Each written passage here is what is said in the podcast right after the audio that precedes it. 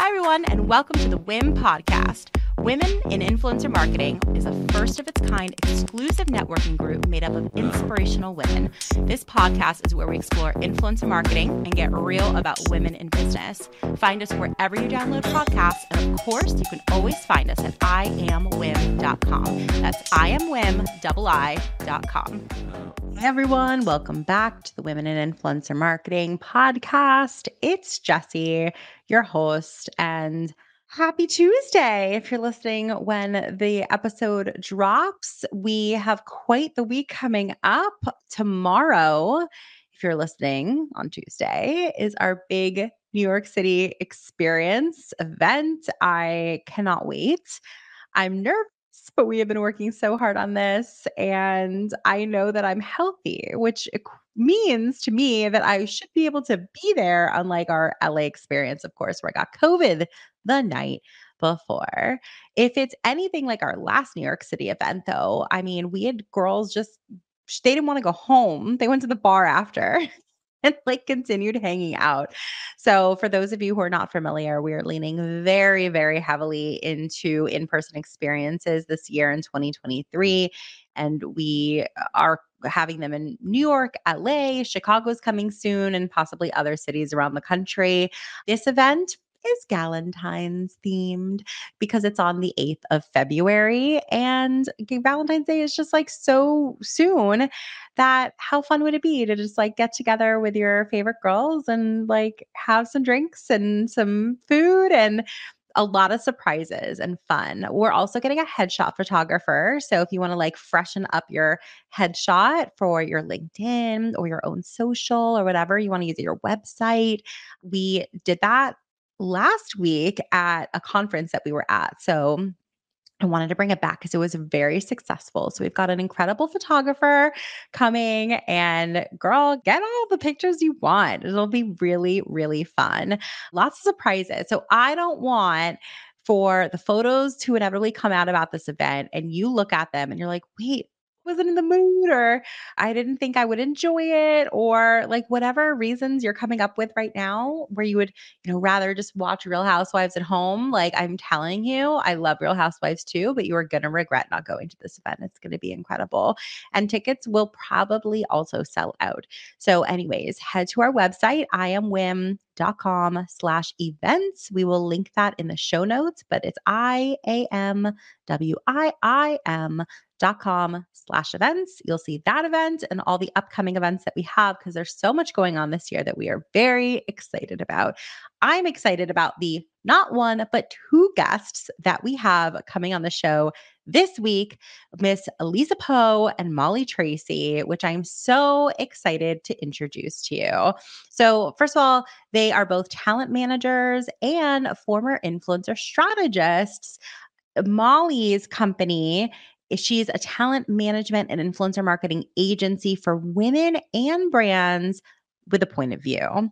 Her mission is rooted in uplifting and amplifying female founded brands and voices while obsessively expanding their digital footprint. She's equal parts brand builder, business manager, and digital strategist. She helps creators navigate the business side of the multimedia landscape. And Lisa is the founder of LGPR, and she's a strong believer in the power of meaningful relationships and that a trusted foundation is the key to impactful long term success. After nearly 10 years of experience in marketing and public relations in the sports, hospitality, and CPG industries, Lisa followed her heart and leaned into the part of her work she was most passionate about supporting people and brands with shared values. She brings a personalized approach to each client, helping to strategically grow their brand and solidify partnerships in the food, fashion, lifestyle, and wellness verticals. Outside of LGPR, Lisa is a proud wife, dog mom, friend, and mental health advocate. I am so excited for you to be a fly on the wall of like our fun girl chat conversation because just felt like we were just getting together for drinks. Without further ado, this is Molly Tracy and Lisa Poe.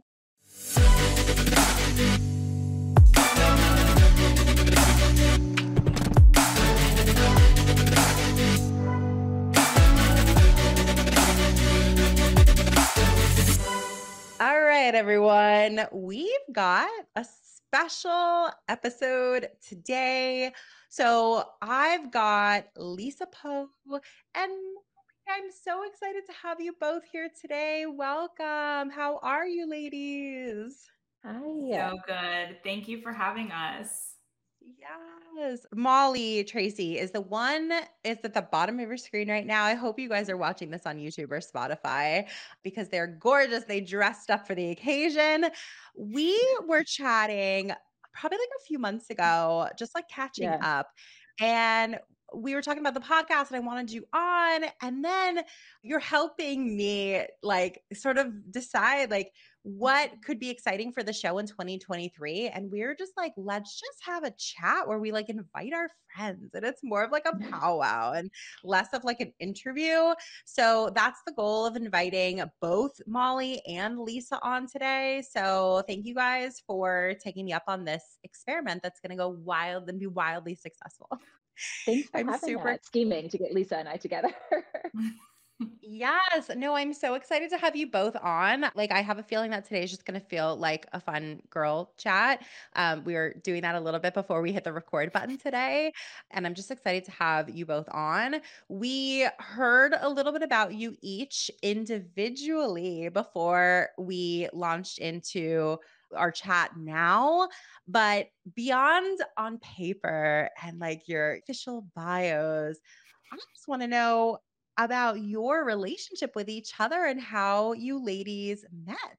So, who wants to start? yeah, go ahead. I was going to say, this is not like a sponsored plug. This is like organic, natural. We met in the WIM Slack group.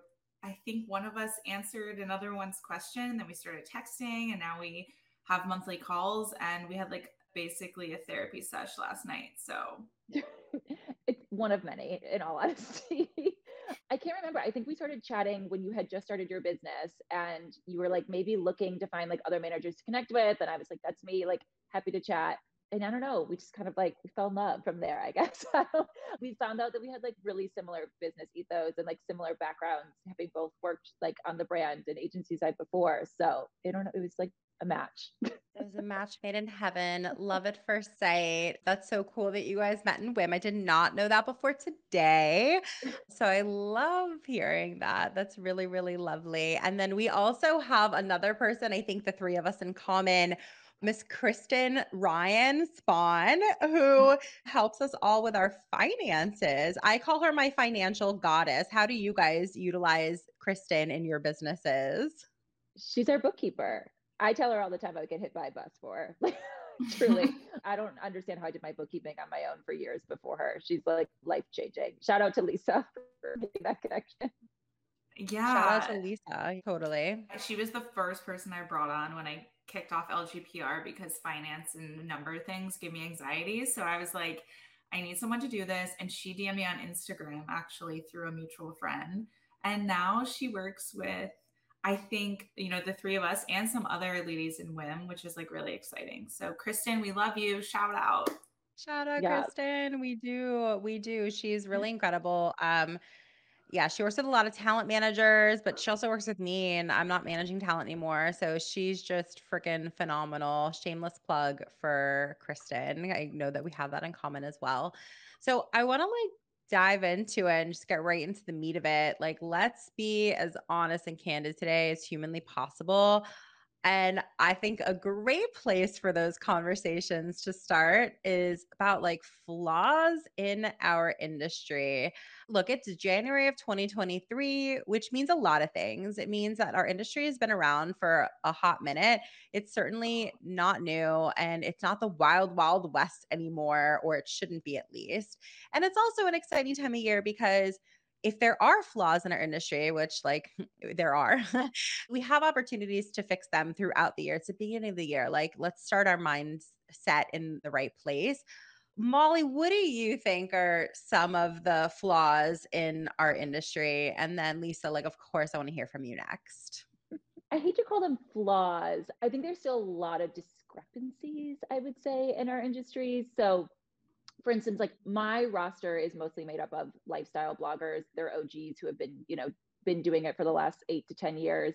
And we work on a lot of conversion focused campaigns. And I find that a lot of brands that are either performance based or D2C based or are trying to use influencers for, you know, ROAS as their main KPI aren't thinking very strategically about how they're using influencers to do that.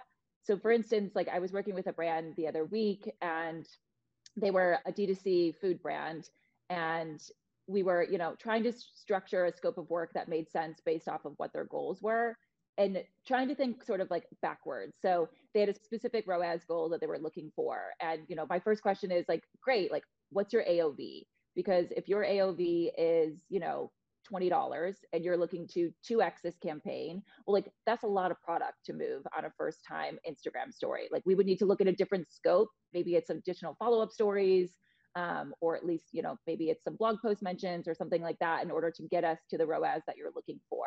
You know, we drove some really solid clicks for that campaign, but then you go to the website and you're looking at like they're charging $15 for shipping. So it's like even by the time you apply the discount, no one's going to be purchasing that $20 product and then paying $15 on top of it. So I get frustrated when people are like, but influencer marketing doesn't work and I'm not seeing sales from it. And it's like, well, it does work, but are you thinking about it really strategically? And are you looking at, you know, sort of the flow between influencer to consumer and how you play a role in that and how your ecom plays a role in that? So I think flaws in the way of like in order for us to be the most successful that we can be, we have to be able to work with our brand and agency partners to really kind of have an understanding of how they're measuring success so we can kind of back end into it with the right scope of work and the right rate. Otherwise, it probably won't be successful. No, a thousand percent. And I also do want to clarify because there are very experienced women and men, probably, who listen to this podcast who know what ROAS is. But in case you don't, it's return on advertising spend. That's what ROAS stands for.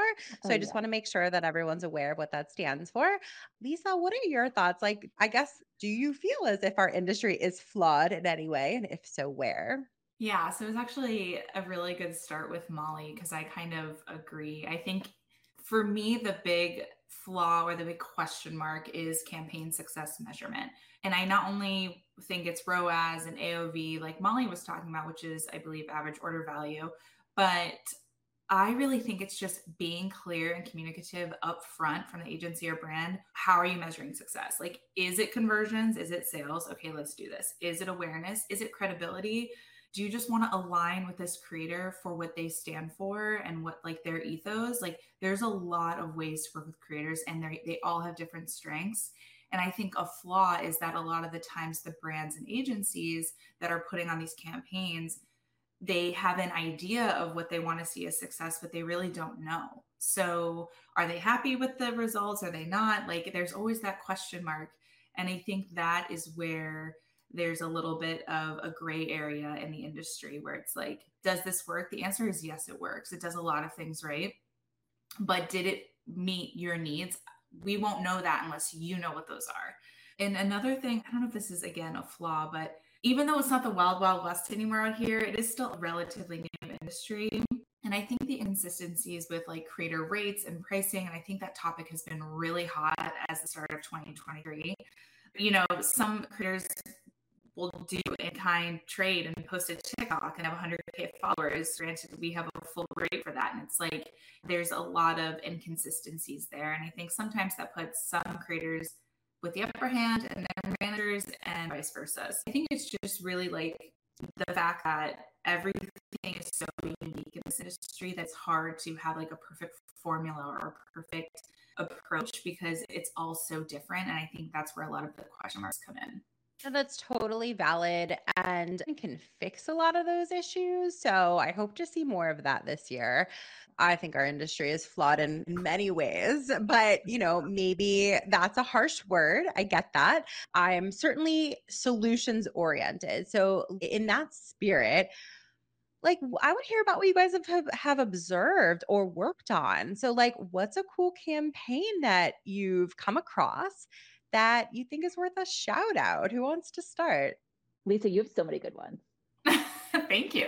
Um, I was like, I'm happy. I love this question. I actually want to highlight the campaigns or projects that have multiple touch points. So, not just an Instagram story ad or not just a TikTok ad, not just social media. Maybe there's like an event tied into it.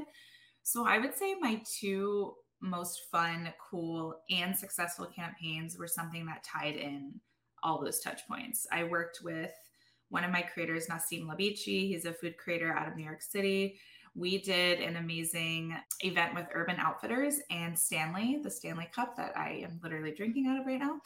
And the goal of the campaign was that Stanley was launching unique quenchers, I believe they're called, like in the Urban Outfitters stores. So we actually were able to host an event in the Urban Outfitters stores. My client did a recipe demo. It was so much fun. We had over 100 people attend and the best part about it was there was the awareness, there was the content they wanted, there was foot traffic in the store that they wanted, they made sales.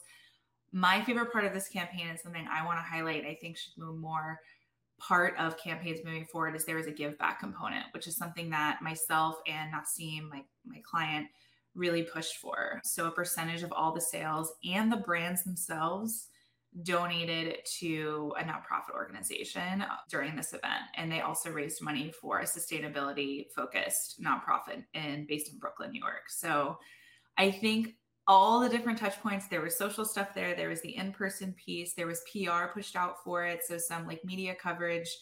And there was also the give back piece that really you know, allowed us to be even more excited to work with these brands and meet all these people in real life. And that just like really flourished. And we've been working with them ongoing since then. So a lot of good came out of that. And I think we can all learn that we can branch out a little bit from just like our Instagram stories to do some more fun things like that. I hope so because just doing an Instagram story, you know, one post and one story and, you know, basic usage and all that, like it just gets boring for everybody involved. I can assume for like the agency of record, for the influencers, they feel like they're not able to be creative and the followers, you know, their communities, like they're just seeing the same thing over and over and over again. So I could imagine that like everybody doesn't want things to feel stale. We want things to feel fresh and fun and innovative innovative. Oh my god yes. like that's the word that i think of and especially as like us in this industry like isn't it exciting to innovate? I don't want to lose that. So i hope that people keep that in mind. So what about you molly? Like are there any campaigns that you've either been a part of or observed that just did like a really really great job in your opinion. I want to like continue patting people on the back and shouting them out. What do you think? Yeah. I think we've been really lucky that most of our roster has been with us for the last five years, which is just so much fun because we get to kind of see them in like different life stages. So, like, we've worked with a brand like Minted over the years to do wedding invites to then baby shower invites which is so much fun. And same thing with like a bed bath and beyond. Like we did their wedding registry together and then we did their baby registry at buybuy BABY. And so it's just really nice to see a brand kind of like carry through you know life stages with your influencers. But we do have an exciting one coming up. I did a linkedin post about this yesterday but we did recently land a dream partnership for one of our clients which was like truly like a bucket list for her and it's something I've been pitching for over a year. And it's one of those brands that, you know, it's not that she's just like a genuine fan. Like she is truly, she's a body positivity influencer. This is a brand that really made her feel for the first time really like seen in her skin and really appreciate her body. And so it's just going to be the best campaign because she's not only going to be able to speak to it as like a fan of the brand, but truly it's so meaningful to her. And so say the brand name. Could we say the influencer oh, or is it too soon? Yeah we can. It's Fashion Veggie is her name. Her name is also Molly, which isn't confusing at all. Um, and it's Dove. Oh, Dove, that is so cool. Congratulations on that. Thank I you. can definitely imagine that she's over the moon. That's a great brand to be partnering with. So shout out to them. Very cool. And I assume that you'll be sharing like updates on how it's going on your socials and stuff. Yes. So I look forward to watching and observing, and we're going to be sharing your socials later on. So stay tuned for that, everyone. Uh, let's bring it back to the beginning a little bit, right? Like, everyone has a different entryway point into influencer marketing, and everyone gets into it for different reasons. Lisa, what are some of the reasons that you got into influencer marketing? And then my next question is like, has it lived up to the hype? Wow, loaded question. Okay, so just a quick, quick background. I won't go into too much detail, but I started my career in sports PR and media. And then I found myself working for a CPG brand in the wellness natural products industry for about seven years. And I worked in PR, media, social media, and then influencer marketing came on the scene. And it was something that I was really interested in and was able to kind of launch for the brand I was working working with for so long. And I realized in the last couple of years of my position at the CPG brand I worked for, I realized that like I was dreading a lot of my work besides the like influencer activations we're doing or like besides like being able to talk to potential influencer partners or creator partners like over the phone like i was just like really loving the connections i was making with them. They were all just so talented. It was like very interesting to me. And so i honestly a lot of them be, some of them are literally my best friends to this day if they're not my clients. So i just think in my more corporate america 9 to 5 life there was this outlook that you know you couldn't necessarily like don't be friends with your coworkers. Don't mix home and work and all of those things that like people tell you but like that's not my style. Like i want to be friends with the people i work with. I want to have fun every day at work.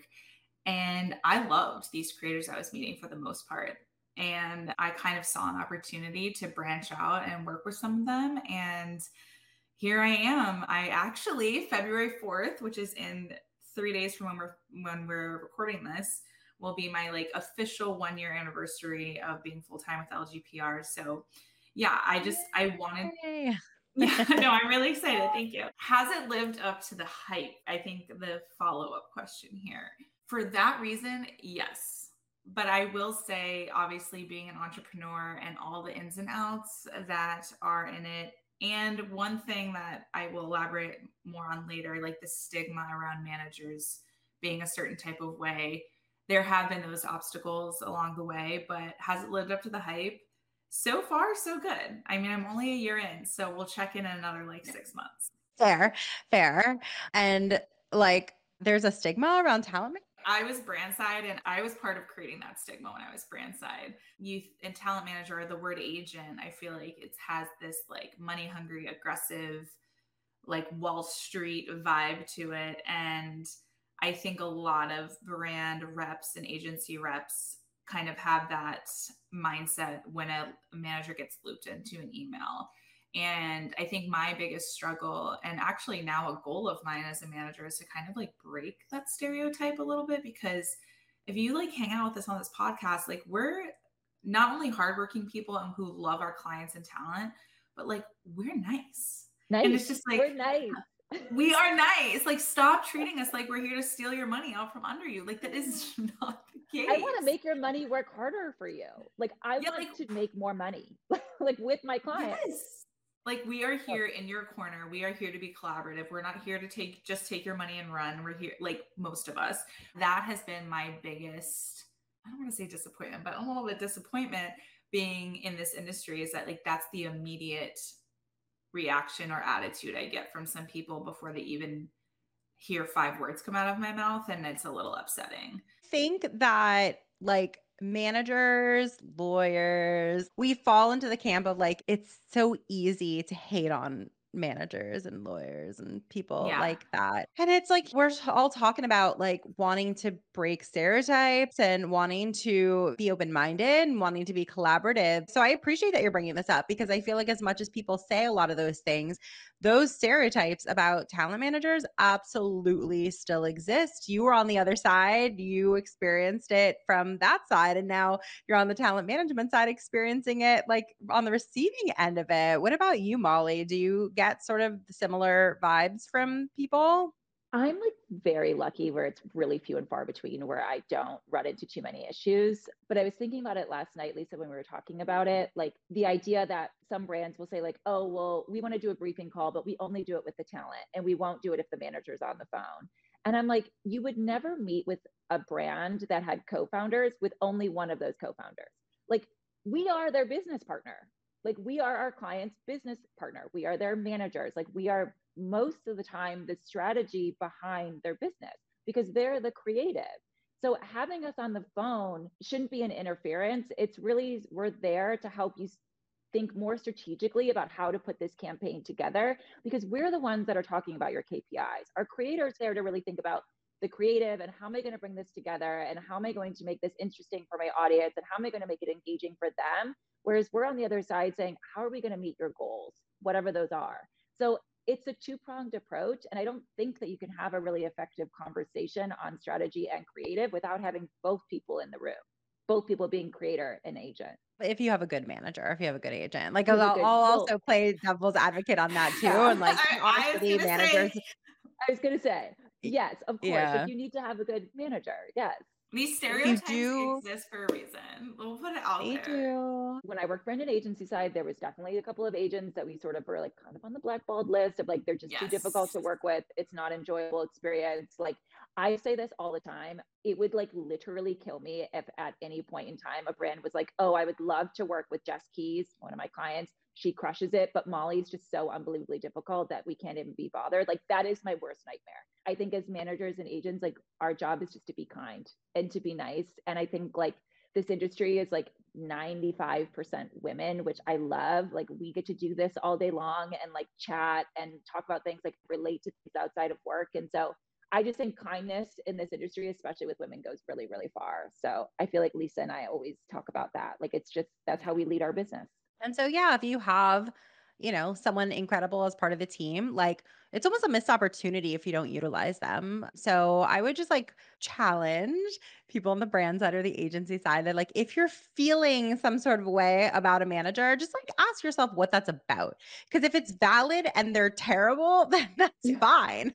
but ask yourself why you're feeling that way. And if it's because of another uh, situation that you were in with somebody else, you know, then like just know that like that was that person and it isn't necessarily this person. And like, are you getting in your own way, perhaps, because this manager could be an advocate for you. Like they could be somebody that could help this process along really nicely. So just yeah. putting that out there. So, you know, I love that you guys both have been on the other side and, you know, weren't only, you're not just talent managers, but you have been on the other side of the equation. And I think that that's worth mentioning because of my next question which is how can brands do better? Molly, let's start with you on this one. How can brands do better generally? How can brands do better? I mean, I think Lisa touched on it earlier. I think the most important thing for us to know is is your goals. And I think especially when you're reaching out to an agency, because a lot of agencies they're friendly with brands. A lot of brands will reach out to us and say, I'm working on a campaign X, Y, and Z. Is there anyone on your roster that would be a fit?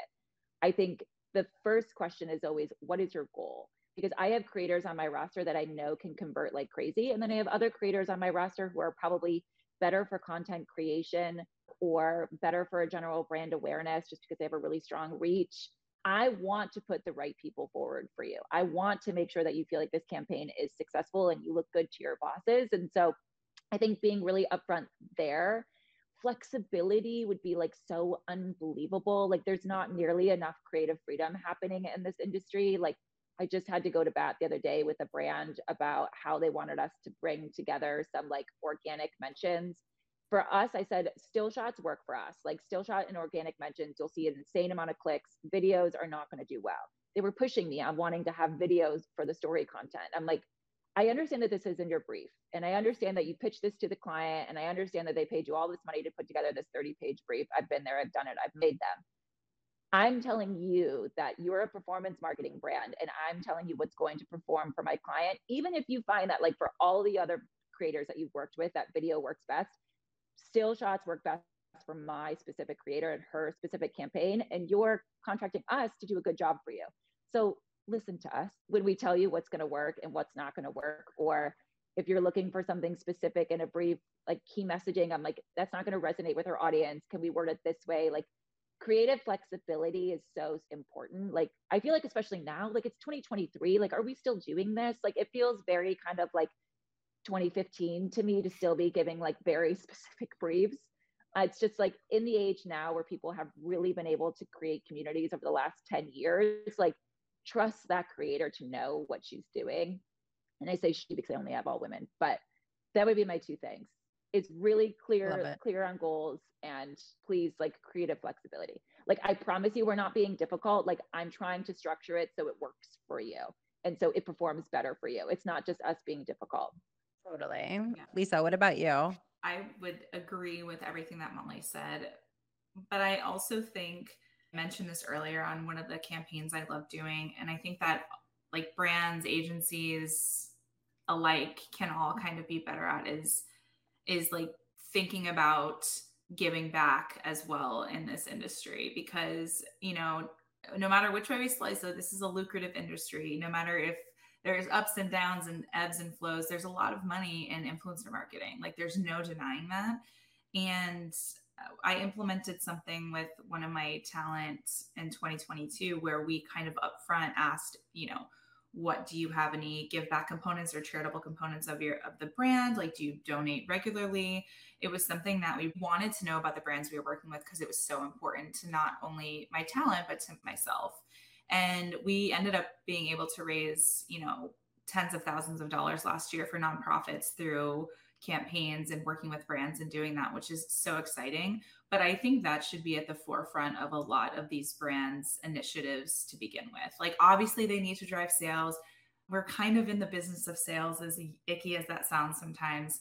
I get that. Like, we got to make money, we got to make a living.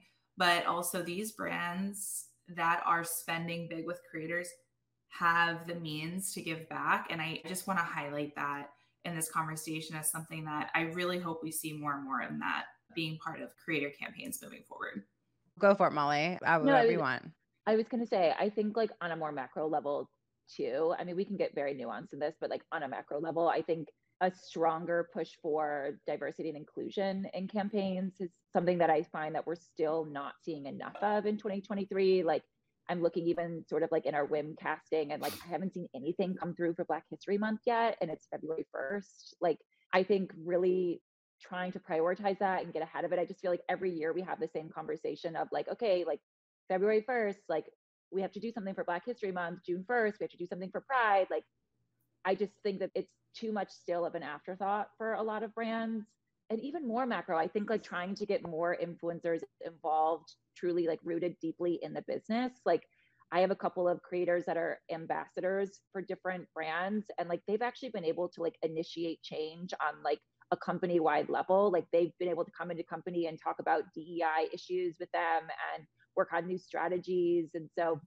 i don't know. I think that there's definitely ways that it goes so beyond just like transactional campaigns you know like even like lisa saying like what's the charitable component? Like i think utilizing influencers and their communities and the reach that they have with their audiences to really enact change is so important. Yeah i love that so much.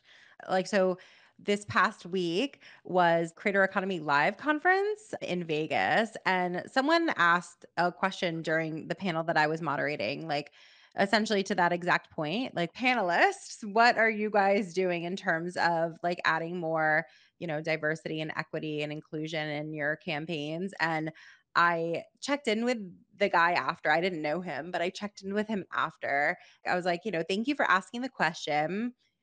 How did you respond to the answers?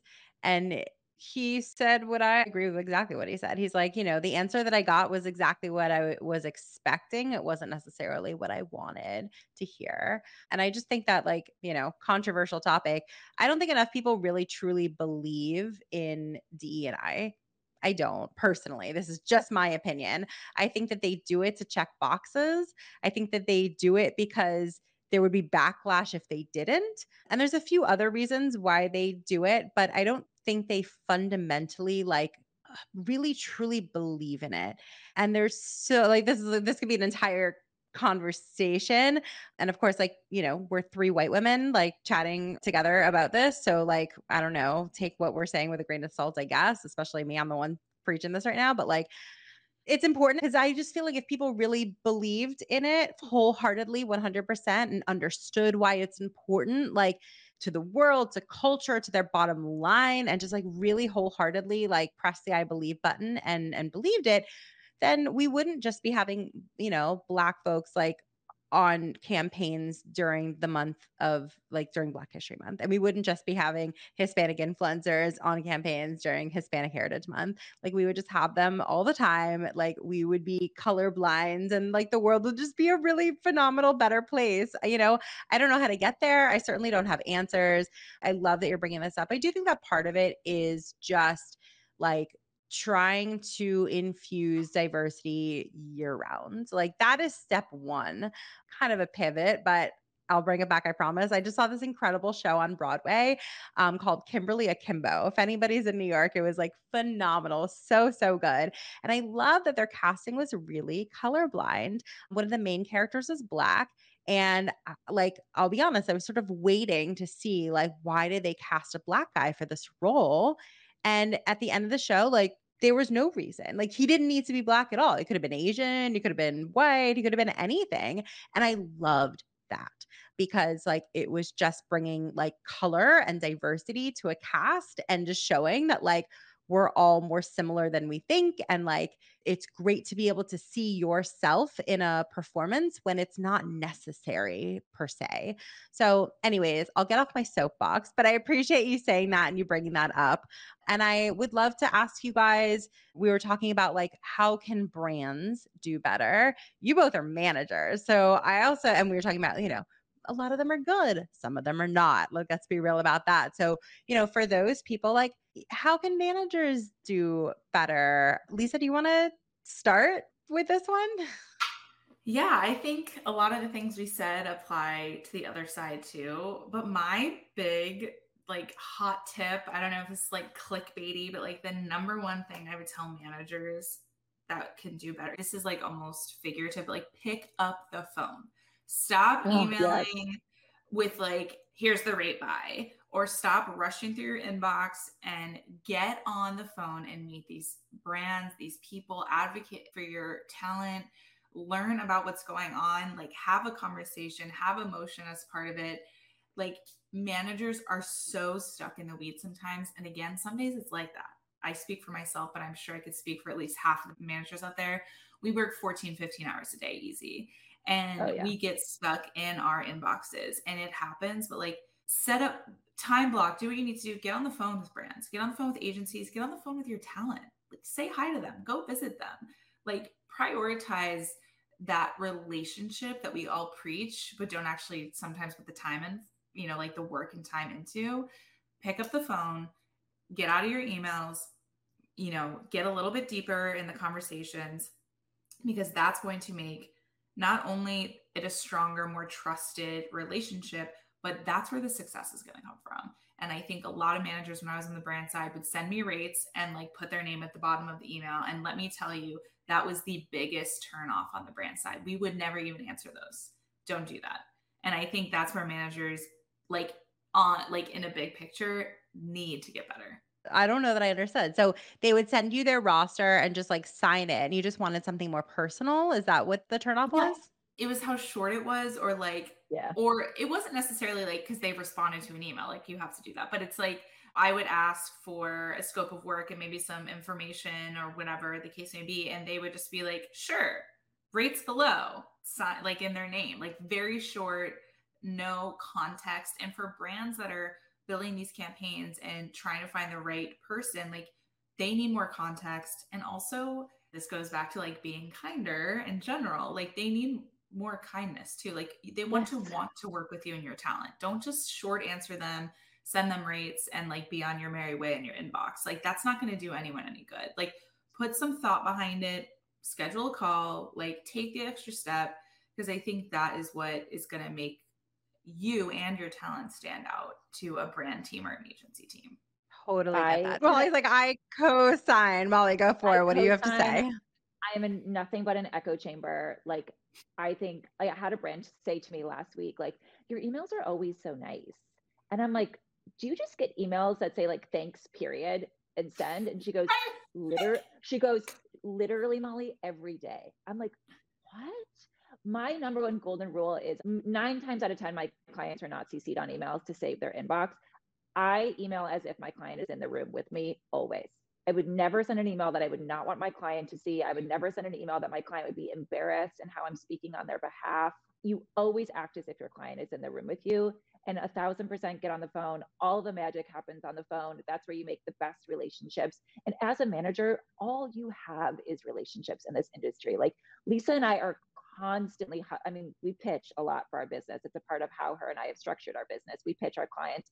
Often our clients look to us to bring them new opportunities. And so if you're not sitting back just managing inbound stuff, like you're out there hustling, you're meeting everybody. I'm taking coffee meetings, Zoom meetings, I'm flying out to New York to do agency meetings. Like you have to talk to people IRL. Like email is really not enough to build enough rapport. So yes, pick up the phone. Up the phone and like stand out. I mean, I love that. I think I don't know. I'll be honest. Like I fall into that trap sometimes. Like I'm not the most like chatty Cathy type person. So like an email sometimes like I can just naturally by default seem like curt in emails and short and sweet and just to the point. So I think that's a really good like check and balance for myself and hopefully people listening too, which is like, would your client feel comfortable and like proud of this response on their behalf if they were looped into this email. And if it was just short and sweet, like maybe not, probably not. Like the, you know, you are the first line of defense in a lot of different instances as their manager, and they are trusting that like you're putting their best foot forward. You're speaking on their behalf. So I think it's hugely important. Speaking of how we can all do better, how do you think that women generally can work together better in our industry? What do you think, Lisa? be more open. I feel like I'm like sound like a therapist on this call. Call people, hang out with people. you should go to therapy too. But anyways, I think yeah, I went last night it was a phone call with Molly. How can women do better in their industry? I really think I've learned a lot from just having an open communication with someone like Molly, a fellow manager, someone who is like more like minded. I cannot tell you how many campaigns I've gotten from her sharing a contact, her making an email intro. Hopefully, she's gotten a few from vice versa. I don't know. Yes, yes. okay. Yes. But like, we don't need to gatekeep here. Okay. Like, I know this, there's competition in this industry and that happens. And there's always unique cases where maybe we want to keep things to ourselves until it pans out for our talent. Totally makes sense. You have to be business smart. But I think we could share contacts more, like just to put it really tact, like to be like like tactful like that like share contacts like make introductions where possible and just kind of be a united front especially in like the independent management industry like these larger agencies have those teams behind them where like molly and i I'm grateful that I have a full time assistant now, and we all have Kristen, another shout out. But a lot of mm-hmm. people, probably in WIM, are a one woman show, and like we need support too. So, WIM is a great place to start. I love that. And I just think that like we can all really just be there for each other in a multitude of ways. Like I would say like Molly, I'll just be transparent. I haven't told you this, but like the last time that we connected on a video call, like I felt like I got to know you so much better. And like, mm-hmm. I don't know, I felt more connected to you. And Lisa, I feel like that on this call, even today. I'm like, oh, I like Lisa so much. And, you know, like we'll Slack because we're in the same Slack board for WIM and we'll, we'll email. And I know that we have each other in common in terms of Kristen and what have you, but like nothing beats this. Well, I'll tell you what does beat it an in person like experience. That's the only thing that beats us, but this is the closest you can get. And if you live in different cities, it goes such a long way. So I love that. My final question for you ladies it's a fun one. Fuck, marry, kill, Instagram, TikTok, YouTube. Who wants to start? I know Go my answer, but okay. I don't know what let me just get the kill out there. Listen, I'm not a YouTube girly, never mm. been mm. a YouTube girly. Like, don't get me wrong, it's probably potential for marriage for some people in this scenario because it's like stable for the long haul. It's longevity. Yeah. longevity. But like, listen, it's got the axe from me. I'm gonna be honest. Like YouTube, not into it, doesn't hold my attention. I'm not a YouTube person. I think YouTube creators are amazing, but it's gotta go. I would fuck TikTok because it's the new hot thing. Hello. Like, what else are you gonna do? She's spicy. Yeah. Yeah. She's, she's a little spicy. spicy. And then okay. I almost killed Instagram. I'm not going to lie, but I'm going to marry Instagram because she's my OG oh. girly. There's still so, I know people shit on Instagram and everyone's like, TikTok's the new place to be. Yes, TikTok's great, sure. But like, there's so much more to Instagram that's not going to go away anytime soon. And it's part of Meta, which is ultimately, if they need to adapt Instagram and do the things they need to do, they have the team, they have the experience and everything to make that happen and to keep it alive. So, I'm gonna marry my girl IG. That's mine. Okay. I love it. I love it so much. All right, Molly, what say you? I'm killing YouTube too. Sorry, oh my YouTube. god, really? I thought you were gonna marry yeah. YouTube. No, I'm killing YouTube. I'm not a YouTube girly either. Actually, honestly, mine are the same. I'm gonna fuck TikTok because you know it's young and spicy.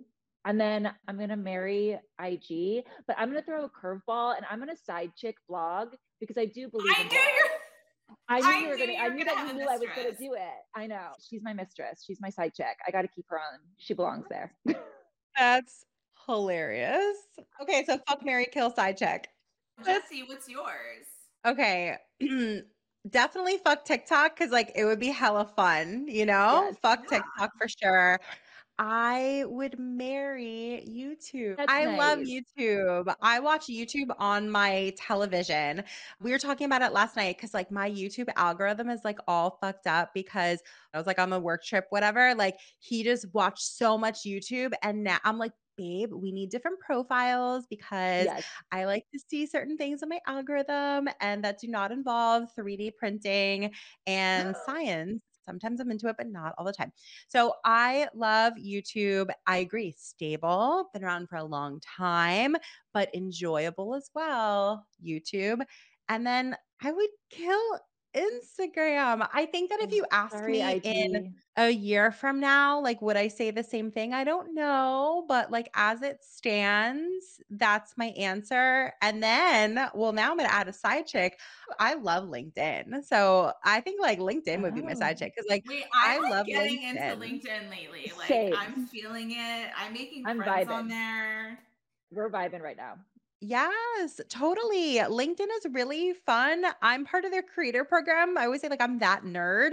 I love them. I always speak their praises. It's like the perfect place because you work in a creative field eh, with social media, and it is a social media platform, but it's like a professional place where you want to also feel like you're making progress in your professional relationship. So it's like the perfect place. You can say all sorts of stuff, make all sorts of connections, but meaningful professional ones. So, side chick, LinkedIn. Love it. So maybe in this like salacious, you know, other story, like maybe the side chick becomes my second marriage. I was gonna say, like, I think you're leaving YouTube for LinkedIn. Say, yeah. He's my maybe he's my YouTube and I are on the rocks. Yeah. I love that just all girls, by the way. Like we didn't even like branch out into men. Like girlies, like no. Girlies. We didn't. I could keep chatting with you girls all day, but for the spirit of this episode not being three hours long, I assume that a lot of our members would love to reach out to you and connect with you. So, uh, where can I, our community, find you if they want to connect? What about you, Molly? And we'll go to Lisa. We're just on IG at Vrai Digital, V R A I. Come hang out. We have a lot of fun over there. LinkedIn, vraidigital.com. I don't know. I love hearing from brands, like new agents. I love mentoring new agents. That's like my new fave thing. I've been doing it for a long time. So love to share knowledge. So come find me. I love that. And what about you, Lisa? And my Instagram website is at the LGPR. My business is just called LGPR, but I had to put the the because LGPR was taken on everything. So if anyone's confused, so it's at the LGPR. And also, yeah, connect with me on LinkedIn. My full name is Lisa Poe, last name P O E. So happy to hang out there too, or Instagram. I have a lot of fun doing my Instagram for work. So yeah, you could probably tell by like my highlights and stuff. So anyway, come hang out. All right, amazing. And we will link all of those in the show notes below. Thank you, ladies, so, so much for joining today. And we will see you all next week. If you enjoyed this episode, we gotta have you back. Check out our website for more ways to get involved, including all the information you need about joining our collective. You can check out all the information at iamwim.com. Leave us a review, a rating, but the most important thing that we could ask you to do is to share this podcast. Thanks for listening. Tune in next week. Tune in next week.